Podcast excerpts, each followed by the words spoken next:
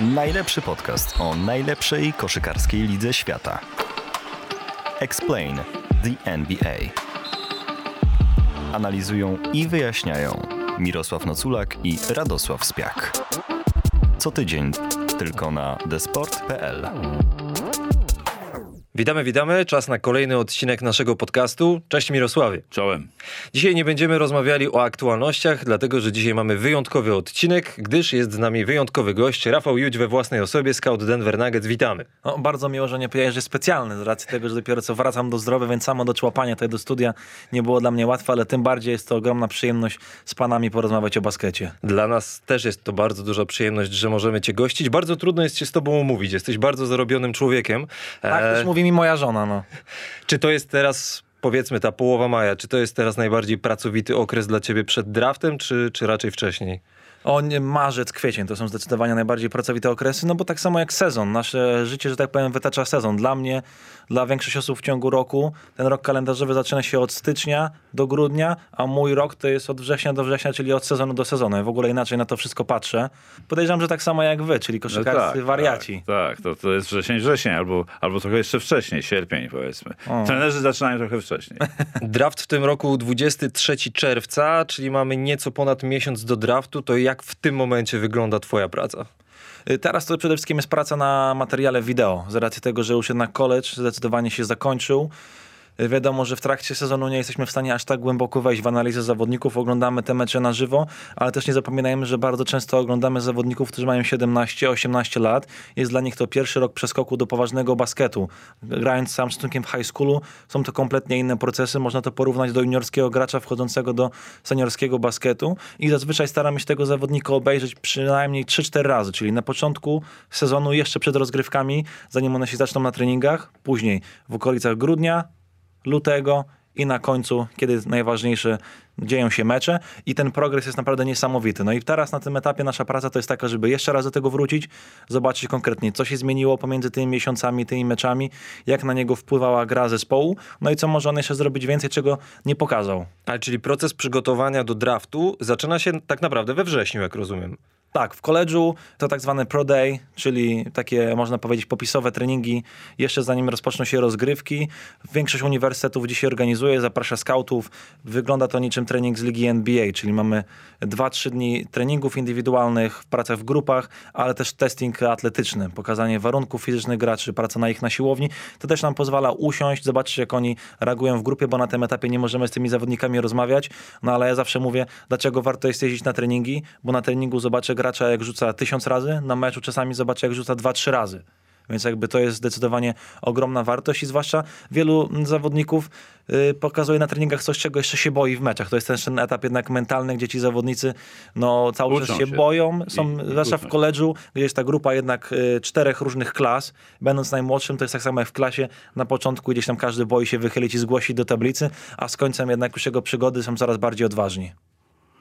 A mnie, szczerze mówiąc, najbardziej interesuje, jak ty oceniasz, jeżeli możemy do tego tematu podejść, jak oceniasz Jeremy'ego Sochana, bo dla mnie to on jest bardzo graczem wszechstronnym, ale jego umiejętności są jeszcze przed poziomem NBA, prawda? Tak na oko moje. To jest cała ta właśnie sztuka tej zabawy, bo zawsze szef, w ogóle nasza dywizja pracy scoutingowej to jest taka, nie pisz mi co się działo na tym meczu, to mnie nie interesuje, napisz mi jak ten zawodnik będzie wyglądał za 3 lata, więc my cały czas bawimy się, można powiedzieć, troszkę w czarnowidztwo, może trochę w przewidywanie, może trochę w sztukę i pamiętam nawet moje pierwsze raporty w Denver Nuggets, napisałem ten raport, a szef do mnie napisał super fajnie, ale jeśli chciałbyś zostać pisarzem, tak, mnie nie interesuje, że on w trzeciej kwarcie skręcił w lewo, zrobił pivot, tylko mnie interesuje jak te jego ruchy, jak ta jego gra dziś przeniesie się do ligi NBA, a najlepiej, żebyś to opisał, jak to będzie wyglądało w okopach naszego własnego zespołu. I Jeremy jest takim przykładem, gdzie faktycznie ten potencjał jest ogromny. Jest oczywiście trudny do przewidzenia, bo w zależności od różnych sytuacji, na które też nie zawsze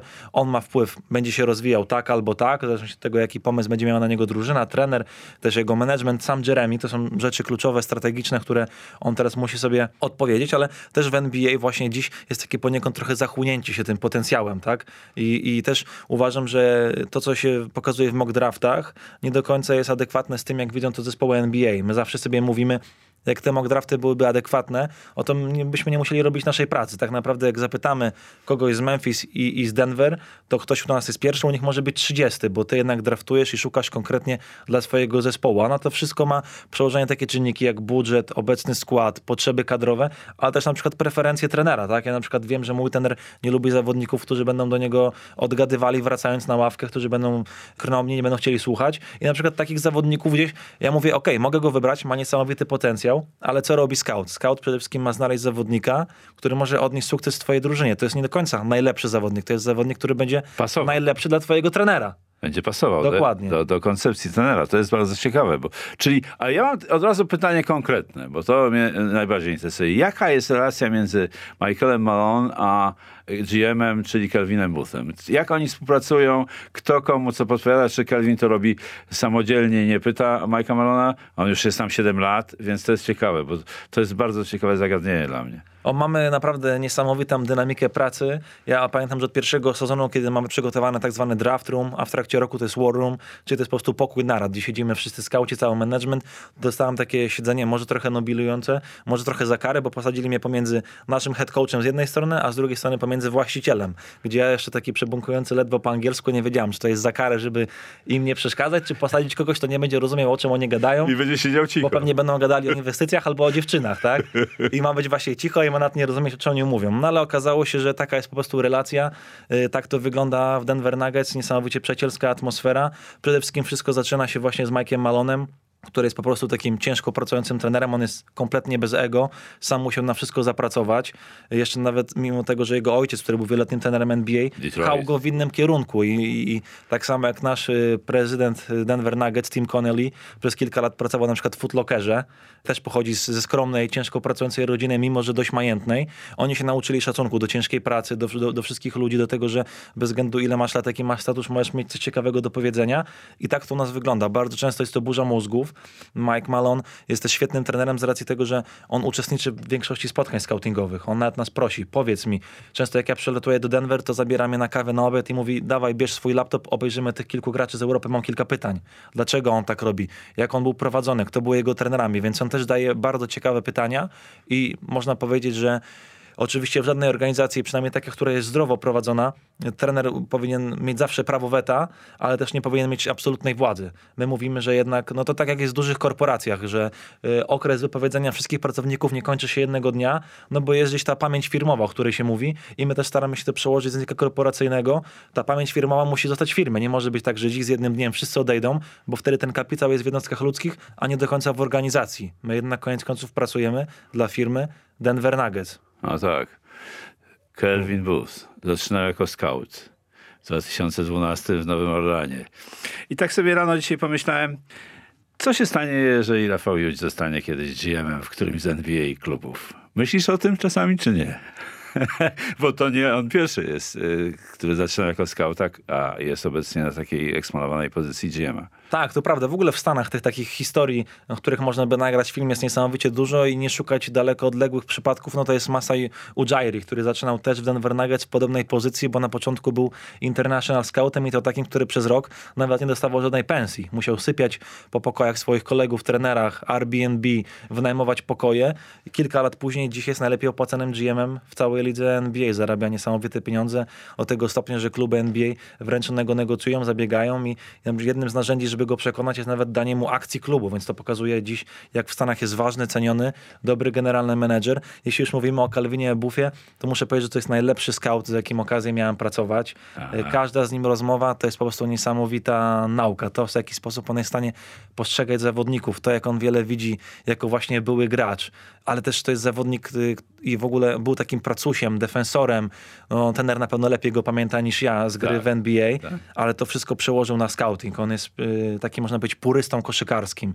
Pisze swoje własne rozprawki. Ma wszystko zapisane na papierze i też był takim właśnie scoutem i osobą, która mi dała dużo tego, bo mnie właśnie zmusił do wychodzenia poza strefę komfortu i do tego, żeby mieć swoją wizję i filozofię. Jedno umieć ją powiedzieć, ale drugie umieć ją spisać. Ja dziś mam wszystko w twardych, dużych plikach. Po pierwsze, bo tak jak trener powiedział, powiedział, nigdy nie wiadomo, czy kiedyś ktoś nie zadzwoni i zaproponuje ci pracy, a wtedy musisz właśnie jechać z tym swoim playbookiem, tak samo jak i trener, prawda?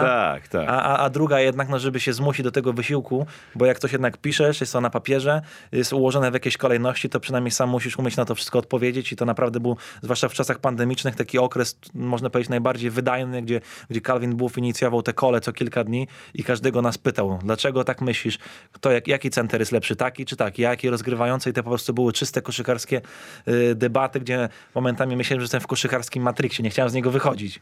To super. A właśnie a propos pandemii, jak wyglądała twoja praca, no bo ona w dużej mierze jednak polega na podróżowaniu i oglądaniu meczów na żywo. Jak była pandemia, w tym pierwszym okresie, to wiadomo, spora część lig w ogóle nie grała, potem były mecze bez kibiców, więc jak to wyglądało przez ostatnie 2 lata? Tak, u nas w klubie też pracuje kilku starszych skautów, bo w ogóle jednym z założeniem naszego szefa jest tak, żeby to był niesamowicie wszechstronny, różnorodny staw, jeśli chodzi o scouting. Mamy ludzi, którzy nigdy nie pracowali w baskecie, pracowali w Wall Street. Mamy ludzi, którzy są różnych ras, różnych wyznań, różny background, tak jak w moim przypadku kompletnie z Europy i nie grający w basket. A mamy Calvina Bootha, który grał w NBA na wysokim poziomie i tak dalej, i tak dalej. Mamy też kilka właśnie osób, jest Herb Livesey, jest on najstarszy scout w lidze NBA, ma 87 lat i to jest też ciekawe, że ja zostałem najmłodszy, miałem 21, Herb siedział obok mnie i czasami właśnie jak podawał przykłady zawodników, no to mówi, jak on jeszcze grał w NBA, to twoje rodzice nawet się nie poznali. I to też pokazuje, jaka to była wszechstronność, jaka ciekawa grupa. No i z racji tego, że mamy taką grupę, szef powiedział, że jednak, pamiętam dokładnie, bo to 8 marca, już 2 lata temu, byłem jeszcze na ostatnim wyjeździe w Serbii, oglądałem derby właśnie Ligi Adriatyckiej i później szef powiedział, nigdzie nie podróżujemy. Na pewno było takie to dość orzeźwiające, bo jednak te podróże, ja uważam, że w NBA też sporo jest tego fake hustle i takiego tego gonienia za króliczkiem, że musisz być wszędzie, musisz wszystko widzieć, i to nas nauczyło teraz, patrząc z perspektywy czasu, że wcale tak nie trzeba, że jednak te wideo może być twoim przyjacielem. Oczywiście pewnych rzeczy na wideo nie zobaczysz, ale my mieliśmy bardzo mocne procesy w miejscu i tak jak wiele osób na świecie w korporacjach uczyło się pracy zdalnej, pracy online, to my w takim wymiarze pracowaliśmy od zawsze, bo trzeba sobie powiedzieć, w scoutingu to jest ciągle ruszająca się, przemieszczająca komórka. Tak naprawdę, mimo że my wszyscy pracujemy dla Denver, podejrzewam, że jak dziś wejdę na kola, dziś mamy taki wieczorem, to nikt w Denver nie jest. Każdy z nas jest w różnych miejscach na świecie, każdy z nas ma swoje procesy, swoje schematy i dla nas to było niesamowicie łatwe przejście. Oczywiście później dużym wyzwaniem było to, że nagle nastąpił brak tego wideo, ile można oglądać w kółko to samo, i też to jakby siedzenie w domu, gdzie jednak w pracy scoutingowej to nawet nie same mecze wideo, ale jednak rozmowy z ludźmi, budowanie kontaktu, to było chyba najtrudniejsze, największe wyzwanie. A to a propos tego, bo z jednej strony, jak nie ma pandemii, jest taki, powiedzmy, normalny okres, bardzo dużo jeździsz. Jak była pandemia, to musiałeś się opierać na wideo. A jest tak, że masz czasem, zapytam wprost, masz czasem przesyt koszykówki? Nie, chyba nie. Do tego mi jeszcze jakoś nie doszło. Do niedawna jeszcze sam grałem w basket, ile mogłem. Oglądam mecze w wolnej chwili. Jest to po prostu moja pasja. Ja mówię, no na przykład moja ciocia, moje babcie oglądają sobie seriale. Jak się pytam, to nie mają żadnego przesytu. Mówią, a jak ty masz tą koszykówkę oglądać? Bo one mają taki serial na takim kanale, na takim. Tu jest taka historia. Ja mówię, dla mnie każdy mecz jest jakąś ciekawą historią. Coś się dzieje fantastycznego, a ten dysk pamięci, jaki jest jeszcze w głowie, to jest coś pięknego, że my możemy sobie to wszystko analizować, tak? Że porównywać, widzieć pewnego rodzaju trendy. To jest dla mnie właśnie piękno, że to wszystko można widzieć w szerszej perspektywie, więc przesytu basketu żadnego dla mnie nie ma, choć wiele osób w pracy skauta myśli, że jesteś skautem NBA, to oglądasz wszystkie mecze z poziomu NBA. To się wiąże z tym, że jest wysoki poziom, ciekawe historie, ale też świetny produkt produkcyjny, tak? Powtórki, komentarz na najwyższym poziomie. Ja często muszę oglądać, nie wiem, 2. ligę szwedzką, 2. ligę fińską i tam faktycznie jest już trochę trudniej, jak ktoś kolokwialnie mówiąc nagrywa pół meczu z kalkulatora. Ledwo co można widzieć, nie ma żadnych statystyk, no ale też jest coś pięknego w tym wszystkim, że czasami jesteś po prostu pierwszym, który to ogląda. Gdzie ty znajdujesz 2. ligę szwedzką? Mamy wszystkie programy, zarówno platformę Synergy, Instat, wykupujemy krajowe League Passy, więc jeśli chodzi o materiał wideo, to jego nie będzie nigdy za mało. A propos seriali, mam taką historyjkę, oglądałem ten obecnie serial o tej dynastii Lakersów, on jest fabularny, co prawda, ale bardzo mnie wciągnął, bo jest dobrze grany. Dobrze, no. I tak mnie zakręcił ten serial, że wymyśliłem zagranie, które mogę sprzedać. Jest 100% nie do obronienia, bo jest 7 rozwiązań co najmniej. 7, doszedłem do 7. Także seriale też inspirują mnie na przykład. No to już robisz notatkę raz, plik 2 i od razu jesteś gotowy, jak tylko ktoś cię o to zapyta. No, mam to przygotowane, wszystko zapisane, także spokojnie. Rafale, jakbyś mógł jeszcze trochę bardziej konkretnie opowiedzieć o samej strukturze klubu i tym pionie, w którym jesteś, bo na pewno część kibiców, która nas słucha, aż tak z tym zaznajomiona nie jest, a wiem też, że ciebie, Mirosławie, ten temat interesuje. No tak, bo to jest kuchnia fantastyczna, o której my to opowiadamy wszystko oglądając z daleka. Zaznaczamy zresztą, że widzimy to tylko z ekranu, nie ma nas tam w środku. Więc to jest ciekawe właśnie, jak to wygląda od środka. Tak? Więc my jesteśmy praktycznie prowadzeni niczym wielka korporacja. Mamy duży rozdział, mimo że oczywiście przede wszystkim fani, kibice interesują się najmocniej tym działem scoutingowym, bo on podejmuje kluczowe, strategiczne decyzje, jeśli chodzi o skład, trenera, budżet. To nawet ważniejsze niż to front office, czyli właśnie ci, którzy są z przodu, idą przed media, uczestniczą w procesie koszykarskim. Ważniejsze jest back office, tak jak w każdym biurze najważniejsze jest pani księgowa, bo ona podpisuje wszystkie faktury, a drugie najważniejsze, no to jest w naszym prywatnym kompleksie, jaki mamy treningowy, no to jest główny kucharz, który gotuje wszystkie posiłki. To też oczywiście pokazuje, jak ważna jest dynamika całej organizacji, jak to wszystko wygląda, bo klub Denver Nuggets zatrudnia ponad 100 osób. Na pełnym etacie, wszyscy pracujemy w jednym miejscu, wszyscy się znamy, przyjaźnimy, kolegujemy, spędzamy razem czas. I dla mnie właśnie bycie w Denver to jest coś pięknego, bo w ogóle pan Stan Kroenke, który jest właścicielem naszego klubu, w jednym miejscu mamy też biuro drużyna hokeja, Colorado Avalanche, więc bardzo często widujemy się z tymi scoutami, rozmawiamy, są te dyskusje ogólne o scoutingu, jest też drużyna Colorado Rapids, piłki nożnej, która ma też biura tam, gdzie my, i często nawet zapraszają nas, mówi przyjdź, jutro mamy spotkanie scoutingowe na temat hokeja, to jesteś tam z Europy, to może nam coś powiesz. Ja mówię, nawet nigdy kija nie trzymałem w ręce, więc za wiele wam nie pomogę, ale jeśli chodzi o dział scoutingowy, my pracujemy na takim zasadzie, że mamy całe piętro dla siebie, każdy z nas ma oczywiście swoje biurko, ale rzadko kiedy siedzimy oddzielnie, zazwyczaj cały dzień zaczyna się tak, że 8:30, już jesteśmy po śniadaniu, które jemy razem w biurze. Ci, którzy robią sobie jakiś trening, robili ten trening. 9:00 zazwyczaj zaczyna się rozprawa na temat koszykówki. Wszyscy przychodzą do conference roomu, ustalamy taką agendę na cały dzień i zazwyczaj oprócz tego pracy, jaką masz swoją do wykonania, czyli albo jakiegoś zawodnika, konkretny mecz, albo wykonanie jakiegoś telefonu, zawsze jest taka jedna myśl na dany dzień. Na przykład, jak dziś w NBA wygląda profil trzeciego rozgrywającego? I każdy sobie się rozchodzi z tym pomysłem. Idziesz na lunch, niektórzy sobie grają w koszykówkę 3x3, idziesz przed swój monitor, oglądasz i wracamy. O 13:00, 14:00, panowie, jakie są konkluzje? Niech każdy się wypowie, rozmawiamy, analizujemy, co my możemy zrobić lepiej. Czy w ogóle trzeci rozgrywający jest potrzebny? Czy dziś w ogóle w NBA jest rozgrywający? A James Harden jest rozgrywającym? Czy Nikola Jokić jest rozgrywającym? I to się oczywiście nigdy nie kończy. To się tak kończy, że niestety ci, którzy mają dzieci, no to niestety czy stety, żona do nich dzwoni, muszą wrócić, to dziecko położyć, spać. My wtedy robimy krótką przerwę i oni jeszcze raz szybko wracają i czasami to są debaty, gdzie dosłownie zamawiamy pizzę, pijemy piwo do 21, 22 i po prostu rozmawiamy o baskecie. To jest taki okres w trakcie sezonu. Oczywiście życiem klubu, który wszystko wytacza, to jest grafik pierwszego klubu i ja sobie też stanie ten luksus, kiedy nie zawsze jestem w Denver, bo jednak pracowanie na czyimś grafiku, gdzie wszystko ci wytacza, shoot around, trening, sesja wideo, my aktywnie uczestniczymy w całym procesie, oglądamy wszystkie treningi, chodzimy na spotkania, mamy interakcje z zawodnikami, oni często do nas przyjeżdżają, jest tylko windą 4 piętra. Rozmawiamy również z nimi, pytamy się, co oni sądzą, ze wszystkimi trenerami, więc jakby to jest jedna wielka rodzina. Niesamowita, to jest robota. Pytanie się zawodników, co sądzą. To jest bardzo ciekawe dla mnie. No również z takiego punktu widzenia korporacyjnego, bo zazwyczaj zarząd korporacji nie pyta pracowników, co sądzą o danej kwestii. No tak. No ale tutaj jest specyficzna jednak sytuacja i uważam, że to jest bardzo racjonalne, ponieważ to są najlepsi gracze na świecie, więc oni mają istotną wiedzę i trzeba z nich ją wydobyć. To jest dla mnie bardzo logiczne i uzasadnione. Bo pod kątem tego pionu jesteś ty jako scout, jest Calvin Booth jako generalny menedżer, tudzież powiedzmy dyrektor sportowy, ale jest też Tim Connelly, który ciebie zatrudniał te x lat temu, a obecnie ma taką funkcję, która się nazywa President of Basketball Operations. Szef wszystkich szefów. No właśnie. Tak. Jak to wytłumaczyć widzą, bo zazwyczaj ludzie myślą, że jednak generalny menedżer to jest ta osoba, która rządzi. Tak. Tim Connelly na ten moment jest prezesem całego klubu, odpowiada za stronę sportową, ale również ma całkowitą kartę, jeśli chodzi o podejmowanie spraw biznesowo-administracyjnych. Został w ten sposób doceniony, został uznany za sprawnego menadżera. I co jest ciekawe, co Tim Connelly zawsze o sobie mówi, że ja jestem scoutem z tytułem President of Basketball Operations. On jest przede wszystkim scoutem, a ja mam jeszcze to ogromne szczęście, że on zaczynał swoją przygodę w lidze NBA jako international scout.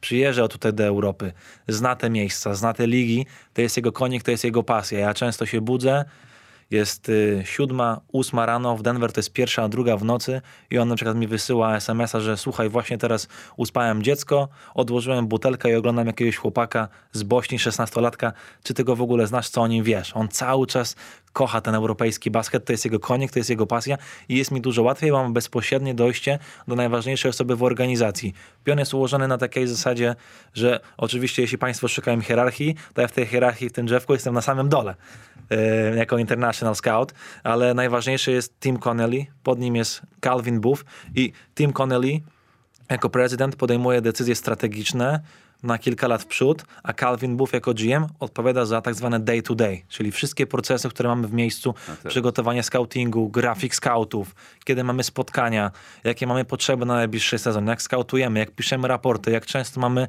zoom call'e. Oczywiście w nich wszystkich Tim Connelly uczestniczy, ale on już na co dzień jakby nie ma tych rzeczy wiążących, no bo nich jest za dużo, tak? Nasz staw scoutingowy to jest około 14 osób, które pracują na pełen etat, no i my tym wszystkim musimy zarządzać, mieć interakcje, żeby się nie robiło tak, że jedziemy na mecz, tam jest 5 scoutów Denver Nuggets, bo to jest jakby nieproduktywne, więc tej pracy jest naprawdę dużo, no i właśnie też ta praca wideo, tak? Jest Calvin Booth, który nam wysyła, ty będziesz oglądał dziś tych zawodników, ty tych, więc to są duże procesy, które są w miejscu i naprawdę mamy też 2 osoby właśnie od takiej analizy, tak samo jak w korporacji, która czuwa nad tym, żeby to wszystko też było spisane, przejrzyste, widoczne dla wszystkich. Mnie interesuje też bardzo 2 rzeczy dotyczące graczy, którzy po pierwsze mało grają w sezonie, jak się z nimi trenuje w tym czasie i czy w ogóle trenują. I druga rzecz, która jest szalenie dla mnie ważna, w ubiegłym roku z tobą na ten temat rozmawiałem, to jest ten development skills po sezonie. Mhm. Jak to jest z wielkimi gwiazdami? Czy oni mają swoich trenerów? Czy też im daje wytyczne zespół trenerski Denver? Czy po prostu oni wiedzą, co jest im potrzebne i mają swoich trenerów, którzy z nimi te problemy rozwiązują? Więc jeśli chodzi o tych graczy, którzy mało grają, ten w ogóle dziś CBA, czyli Konstytucja Ligi NBA zakłada, że w trakcie sezonu mogą być tylko 2 treningi w tape'ach, w trakcie całego sezonu. W lidze NBA, więc tak naprawdę, żeby coś wprowadzić w żywym kontakcie, tego się nie da zrobić. I często też co nam mówią trenerzy, dlatego NBA jest tak mocno nastawiona też na atak, bo w ciągu jednego dnia dużo łatwiej jest prowadzić zmianę w ataku. Czasami to jest kąt jednej zasłony, czasami to jest stawienie jednej piątki, ale trener doskonale wie, żeby jednak w defensywie zrobić zmianę, potrzeba synergii, timingu, zrozumienia tego przećwiczenia, prawda? Tego nie jesteś w stanie zrobić, zwykłym walkthrough czy 5-0, więc tak to wygląda. W lidze NBA tak naprawdę cały czas się pracuje. My rozróżniamy gracze na, można powiedzieć, 3 różne grupy, czyli to jest nasza starting 5, później to są ci gracze z miejsc z rotacji 5-10 i potem ci gracze z miejsc 10-15. Ci gracze z miejsc 10-15, oni w dniu meczowym, a w NBA grasz to 2-3 dni, przychodzą na halę 7:30, jedzą śniadanie, robią jeden trening w małej grupie, zazwyczaj 2-2, 3-3. Odpoczywają, idą do domu i jeśli mecz jest o godzinie 20, oni się pojawiają na hali 4 godziny przed meczem o 16. Jeszcze raz robią trening, zazwyczaj to już jest troszkę bardziej live, czyli 3-3 z udziałem też trenerów. My też zatrudniamy wielu byłych zawodników, bo w Denver Nuggets pracuje choćby Steven Graham, który grał w lidze NBA, Martynas Pocius, który grał w Europie, Jared Jeffries, który grał w NBA i to są takie zwane workout buddies. Oni są po prostu o to, żeby trochę o nich się poobijać, żeby oni zmusili presji, żeby gracze NBA, też nie zachęcamy ich, bo jak się to by robił cały sezon, żeby rywalizować ze sobą. Oni oprócz tego, że rywalizują o miejsce w składzie, jak jeszcze by się oklepywali na co dzień w treningach, mogłoby się pojawić trochę nienawiści, złości. Czasami wystarczy jeden łokieć gdzieś tam w twarz i ta relacja na etapie ludzkim może się zmienić, a jednak ta rywalizacja, my razem, my walczymy o miejsce w składzie, my się wspieramy. Mała psychologiczna gierka, ale naprawdę potrafi tym graczom więcej uwierzyć i zbudować te więzi, tak? Więc ci gracze pracują tak naprawdę ze sobą codziennie. W NBA zatrudnia się 2 rodzaje trenerów, czyli trenerzy, którzy pracują taktycznie, prowadzą zespół, i to są tak zwani trenerzy, jest head coach, 3, którzy siedzą na ławce i 4, którzy siedzą za ławką. Są też player development trenerzy, którzy są odpowiedzialni tylko za rozwój indywidualny zawodników. Oni też raz w tygodniu mają spotkanie i często jest tak, że trener daje playbook, mówi słuchaj, mój zawodnik, będziemy grali często akcje typu horns, on będzie miał takie sytuacje, ćwiczcie przede wszystkim to. Ja chcę, żeby takie sety, takie miejsca na boisku, my to nazywamy tak zwane exit, czyli tam, gdzie dostanie piłkę, tam, gdzie zostanie pozostawiony sam sobie. On jest na wyspie, jak Robinson Crusoe, i on ma przetrwać z tą piłką i co on ma zrobić, tak? I to jest skills coach, żeby go tego nauczyć, tak? On nie potrzebuje rzucać stebaków za trzy, jeśli on będzie stał całą akcję w kornerze. Więc to jest jasno przemyślane, omówione i tak to wygląda, jeśli chodzi o tych graczy, którzy przebijają się do rotacji, a jeśli chodzi o te gwiazdy, czy graczy już o autotowanej miejsce w drużynie, każdy z nich ma jednak swoich trenerów. My też na to jakby pozwalamy, ale oczywiście to jest wszystko robione, mówimy tak, w naszym centrum treningowym trenujemy z naszymi trenerami, bo szanujemy naszą organizację, nasze miejsce pracy, nikomu nie zabraniamy pracy z jego trenerami, zapraszamy waszych trenerów, możemy razem rozmawiać, bo to jest tak samo też, że jak dziecko w przedszkolu, tak, mama mówi, ja jemu codziennie powtarzam, nie wiem, żeby on po sobie opuścił deskę, no ale ta mama często z nim spędza 2 godziny w ciągu dnia, a najwięcej czasu spędza pani przedszkolanka. To tak samo jest z trenerem, on z nim spędza godzinę w ciągu dnia, ale jego ojciec, jego trener czasami z nim spędza 10 godzin. Jest z nim cały czas po prostu. Więc jak to słuchasz cały czas, to jest w swoim uchu. Więc my też chcemy dobrze żyć z tymi prywatnymi trenerami, z osobami z otoczenia. Mamy w ogóle zatrudnione 2 osoby w klubie, które są odpowiedzialne tylko za relacje. Bo zazwyczaj czego chce człowiek? Człowiek chce być wysłuchany. I bardzo często, zwłaszcza w europejskim baskecie, kompletnie się odrzuca wszystkie bliskie osoby zawodnika. I potem to jakby narasta, powoduje jakieś negatywne spięcie, bo koniec końców ta osoba też jest niezadowolona, trener jej nie szanuje, prezes klubu jej nie szanuje, żaden pracownik klubu jej nie szanuje, więc ona koniec końców jak pójdzie na obiad z tym zawodnikiem, to też będzie negatywna i to się może przerodzić w coś złego, więc my zawsze rozmawiamy, zapraszamy, no wolimy kontrolować ten proces pracy wielkich graczy, tak jak Nikola Jokić, który kiedy się kończy sezon, na drugi dzień wsiada w samolot, leci do Serbii i my go 3 miesiące nie widzimy. My będziemy wysyłali naszych ludzi. On dostaje rozpiskę, plan, my te treningi nagrywamy, obserwujemy, ale jednak ktoś inny z nim pracuje na co dzień i my też to szanujemy. A to jest bardzo ciekawe. No a właśnie, bo wiem, że to jest twój konik, Mirosławie, ta praca po sezonie zawodników też z końca rotacji. No tak. Jak to wygląda? Bo jak mówisz, że twoja praca jest od września do września, powiedzmy teraz w tym roku draft jest 23 czerwca, to od końcówki czerwca do września co się dzieje? Znaczy, na pewno są oczywiście różne turnieje młodzieżowe, reprezentacyjne w trakcie wakacji, a co poza tym? Tak, jako skauta tak naprawdę lato to jest najbardziej pracowity okres. Są wszystkie właśnie reprezentacje, grają Mistrzostwa Europy i Mistrzostwa Świata. To są niesamowicie produktywne momenty dla nas, no bo na jednym turnieju na przestrzeni 3-4 dni mogę zobaczyć 500 graczy. Są też to gracze już mocno wyselekcjonowani, więc mi to bardzo pomaga, że tak powiem, rozpoczęcie bazy skautingowej na nadchodzący sezon, no bo skoro to są gracze wybrani do bycia w reprezentacji Hiszpanii, to można przypuszczać, że to są najlepsi gracze w danym kraju. Oczywiście obserwujemy cały szeroki skład i tak dalej, no ale ja zawsze też uważam i często w scoutingu uważam, że niedoceniana rola jest trenera, bo ja uważam, że koniec końców liczba minut jest, można powiedzieć, refleksją tego, co o tym zawodniku sądzi trener. Każdy trener chce wygrać. Jeśli ktoś gra 2 minuty, o trener uważa, że on tylko w takim zakresie jest w stanie mu pomóc. Jeśli ktoś w ogóle nie gra, więc to dla nas jest już pierwsza informacja. My też często, jak oceniamy zawodnika, to robimy takie drzewko trenerów, z jakimi pracował. Uważamy, że trener jest kluczową postacią w rozwoju danego zawodnika, nawet nie koszykarskim, ale międzyludzkim. Zawsze patrzymy, co on wniósł do życia tego zawodnika, jakie wartości, czego mógł jego nauczyć, ale też w jaki sposób jego prowadził. Jeśli to był trener, który całe życie do niego krzyczał, jak był otwarty, nie rzucaj, to my wiemy, że być może ten komunikat będzie sprawiał, że on będzie dostał wściekliznę po prostu. Że tego warto nie robić. Więc to są informacje, które ja też jako scout zbieram. I często na przykład oglądam, porównuję już w biurze, przychodzę i mówię, tu jest polski zawodnik, chcielibyśmy jego wziąć, a tu jest na przykład zawodnik Serbii. I porównujemy trenerów. I mówimy, ten polski trener to jeszcze rok temu prowadził kadetów U16, później miał trenera, który gdzieś tam pracował w Rumunii 2 lata, tutaj dostał pracę, a tutaj przychodzi gracz z Serbii i pracował Żeljka Obradowicza. Z nim 4 lata, tak? No i mój trener mówi, nawet nie znając tego zawodnika, ja już biorę jego, bo wiem z całym dobrodziejstwem i reportażem, z czym on do nas przychodzi. Więc ten okres letni dla mnie jest kluczowy, bo to jest okres turniejów, więc tak naprawdę lipiec, sierpień mnie kompletnie nie ma. W NBA, w naszej pracy wrzesień to jest okres, kiedy mamy jakiś odpoczynek w tym scoutingu, kiedy naładowanie energii, ale gracze, zwłaszcza gracze z końca ławki w Denver, ta praca nigdy się nie kończy.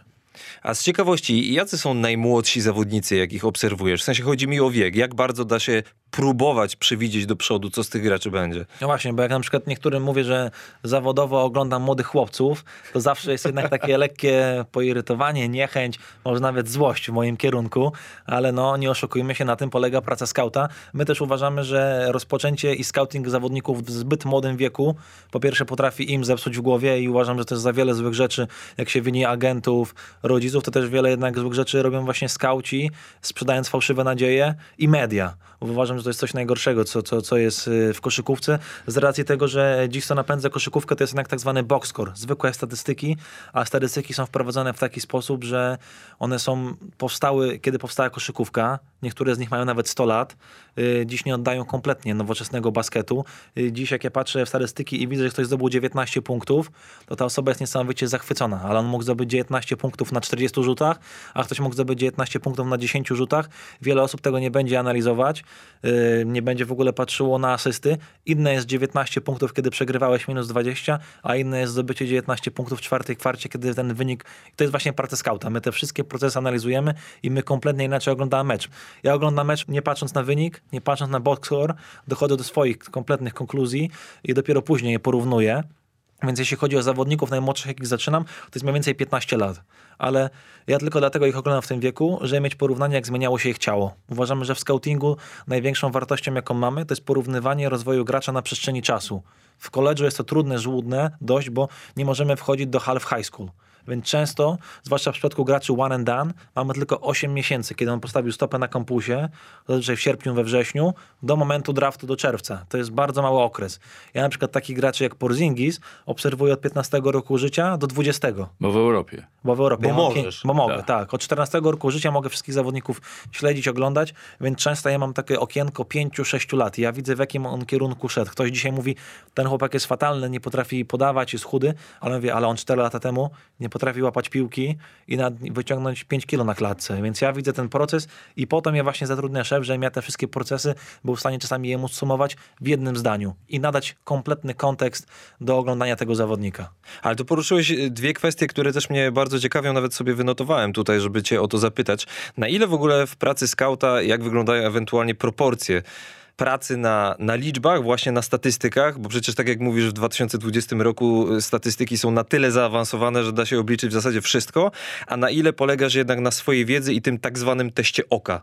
Tak, no ja jako najmłodszy scout w lidze NBA, wszyscy myśleli, że przyjdę, że tutaj zrewolucjonizuję dział scoutingu, że to będzie analiza statystyczna i tak dalej, i tak dalej.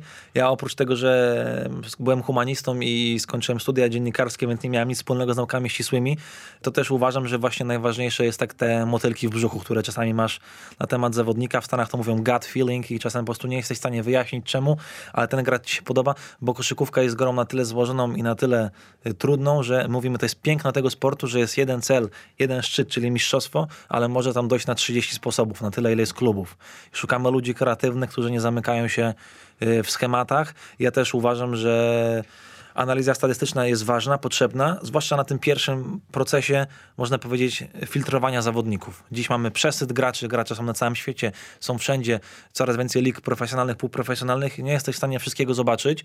My mamy 3 ludzi, którzy są odpowiedzialni za modele. One są o tyle trudne w porównaniu do graczy z Europy, że tych graczy z Europy wciąż jest dość mało, którzy trafili do ligi NBA. Oni są kompletnie różni. W college'u masz jednak te same ligi.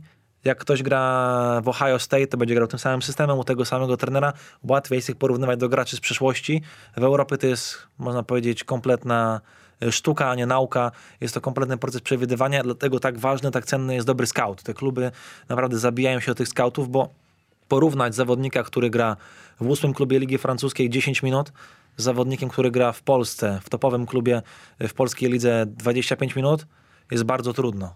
To są różne role i różne poziomy lig, inni trenerzy, inna odpowiedzialność, więc ja kompletnie jakby przez całą swoją pracę patrzę przede wszystkim na ten test oka.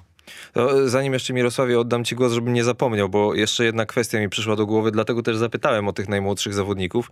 W tym roku w lutym po raz pierwszy w życiu miałem okazję komentować mecz 14-latków, dlatego że mieliśmy okazję oprócz dorosłego Copa del Rey pokazać też to młodzieżowe Copa del Rey. W tym roku to byli zawodnicy z rocznika 2008, czyli powiedzmy, że 14-latkowie, ale ten turniej był w lutym, więc tak naprawdę spora część z nich to dopiero skończy 14 lat w tym roku.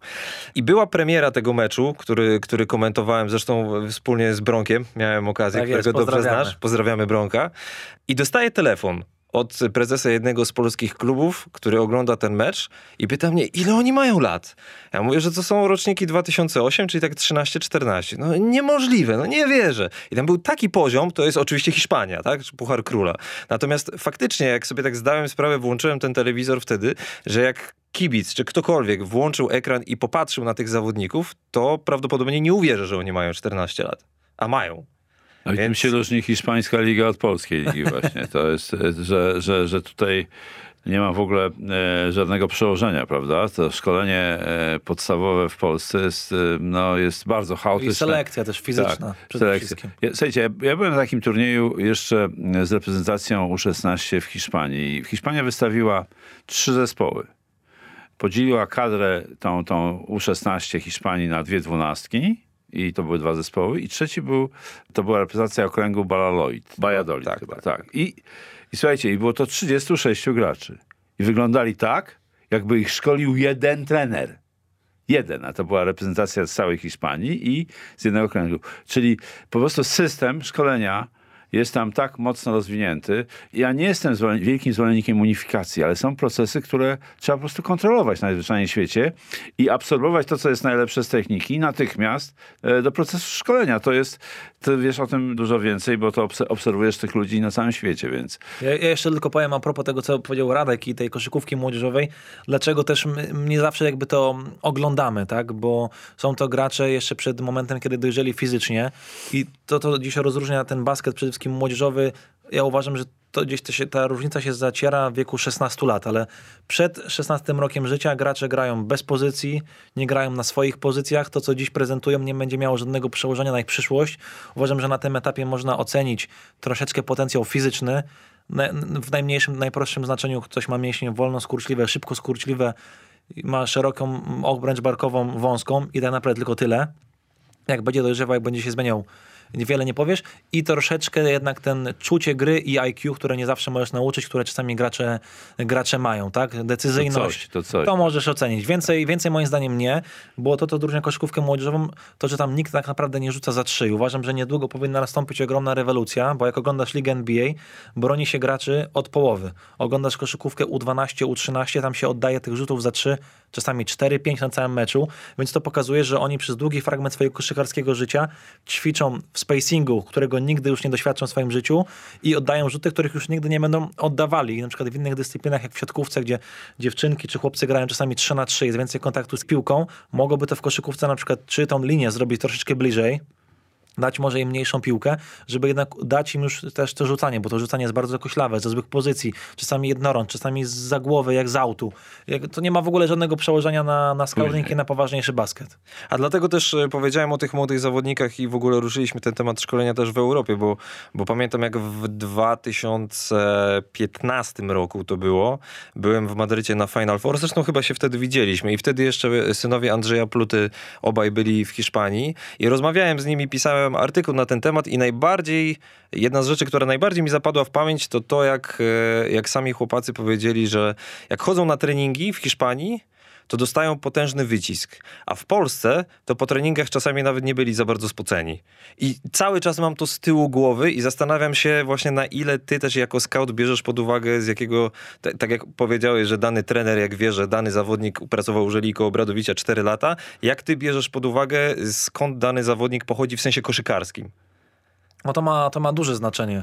Pewnego rodzaju też kultura, obycie w szatni, funkcjonowanie z jakimi graczami, z jakimi wzorcami, obywanie po prostu, obycie się ze świetnymi trenerami, to ma ogromne przełożenie, ale przede wszystkim te procesy treningowe. Ja zawsze sobie robię za punkt honoru, żeby przynajmniej polecieć i tych kluczowych graczy, które skautuję, zobaczyć 2-3 dni na treningu. Ja zawsze sobie dzielę zawodników na 3 takie właśnie kategorie, czyli gracze, którzy w tym roku na pewno zostaną wybrani w drafcie, i tych graczy z nimi zaczynam. To jest okres wrzesień, październik. Do każdego z nich lecę, tak jak był Luka Dončić. Spędzam dosłownie w Madrycie tydzień, obserwuję przede wszystkim treningi, jeden mecz, oglądam sobie proces jego całego przygotowania do meczu.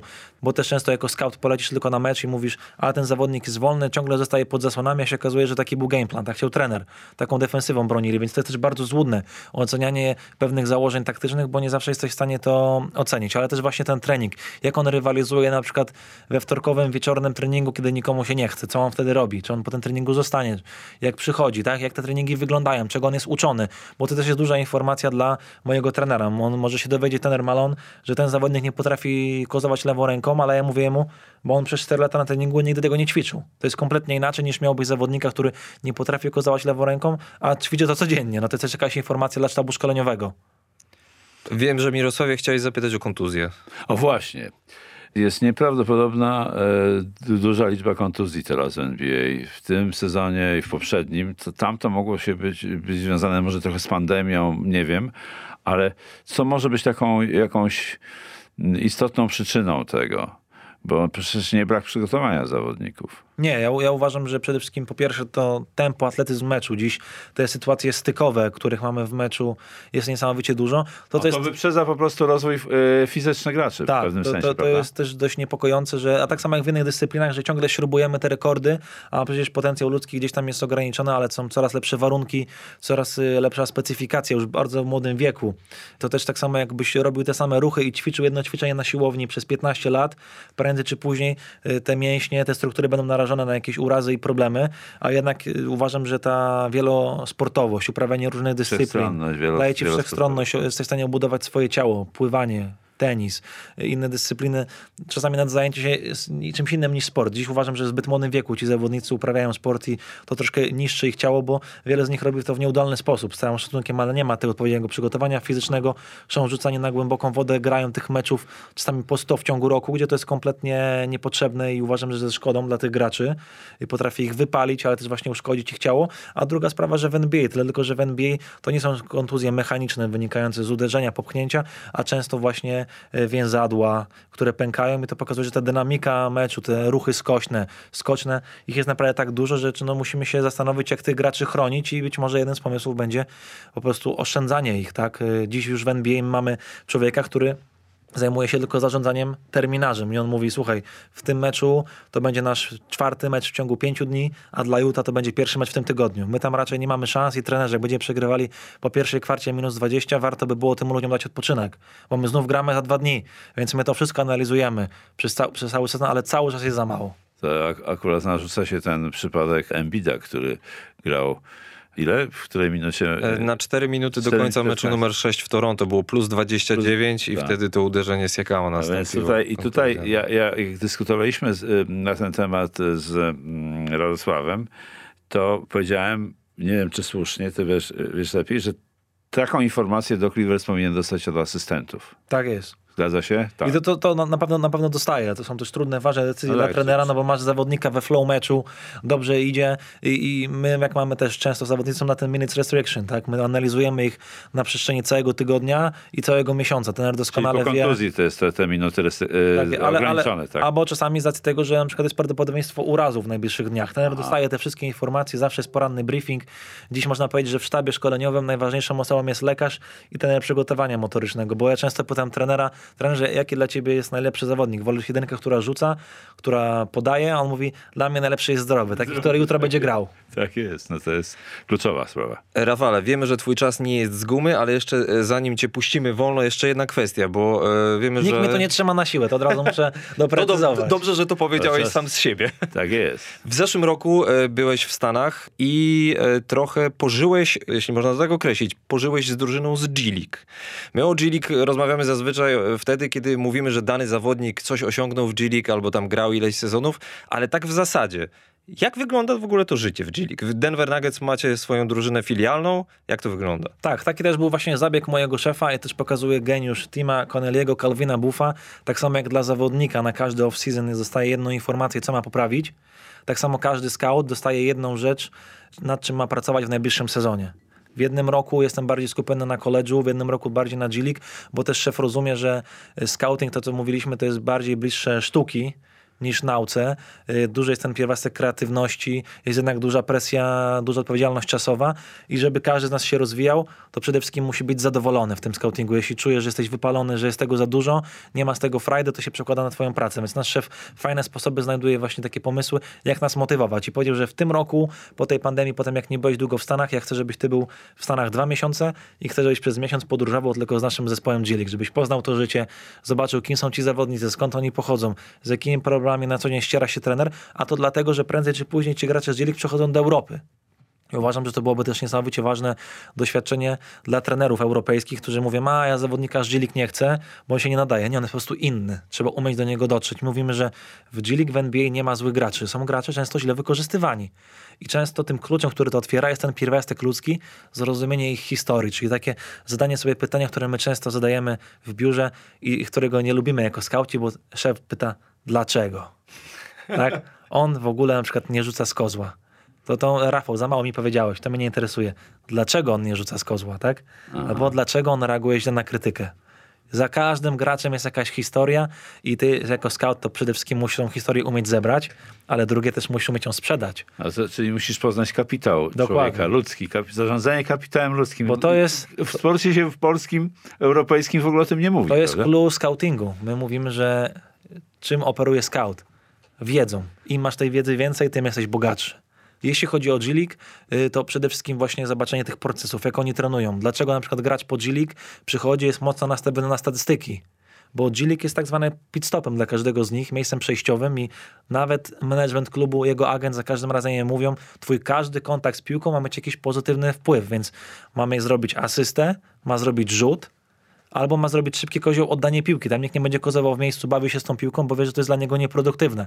Często ci gracze będą na siłę rzucali, żeby coś zapisało się w statystykach. Albo adekwatnie też pokazując, że dostanie piłkę 3 sekundy na zegarze, w Europie szukałby rzutu, on tutaj woli oddać piłkę i wrzucić kolegę w maliny, bo to dla niego będzie zły rzut statystycznie, więc to wszystko musimy wiedzieć. Ale samo też G League, gdzie zaczyna się bardzo późno, dopiero po sezonie NBA.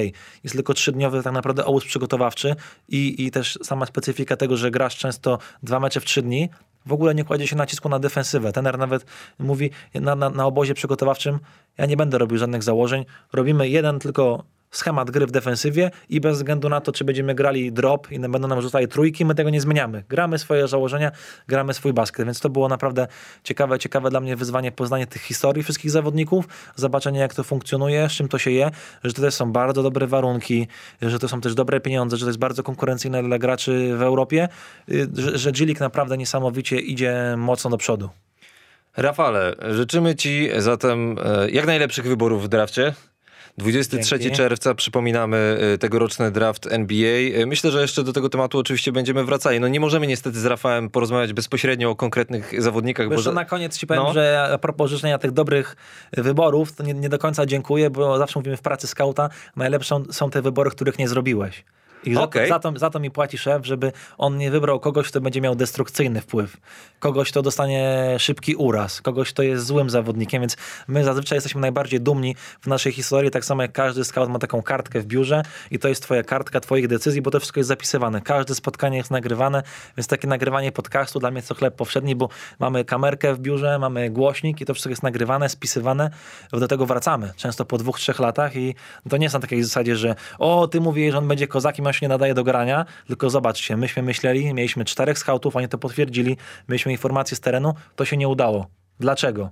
I właśnie każdy z nas ma takie swoje Hall of Fame graczy, których dzięki mnie mój szef nie wybrał, bo dobry gracz pomoże ci wygrać, zrobi twoją drużynę lepszą, ale zawsze mówimy zły gracz, takich osobowościowo, kontuzyjnie, sprawi, że stracisz pracę. Może wszystko zepsuć. Jeden zły wybór. W takim razie życzymy ci, żebyś jak najwięcej razy mógł powiedzieć, a nie mówiłem. Tak. Ale właśnie bardzo to jest bliskie, bo koszykówka jest grą wyborów, prawda? Decyzyjność, to jest clue koszykówki. Rafał Jódź, scout Denver Nuggets, był naszym gościem. Dziękujemy ci bardzo, Rafale. Dzięki bardzo. Dzięki. A my słyszymy się za tydzień i już wtedy porozmawiamy nieco więcej o aktualnościach. Trzymajcie się, cześć. Czołem.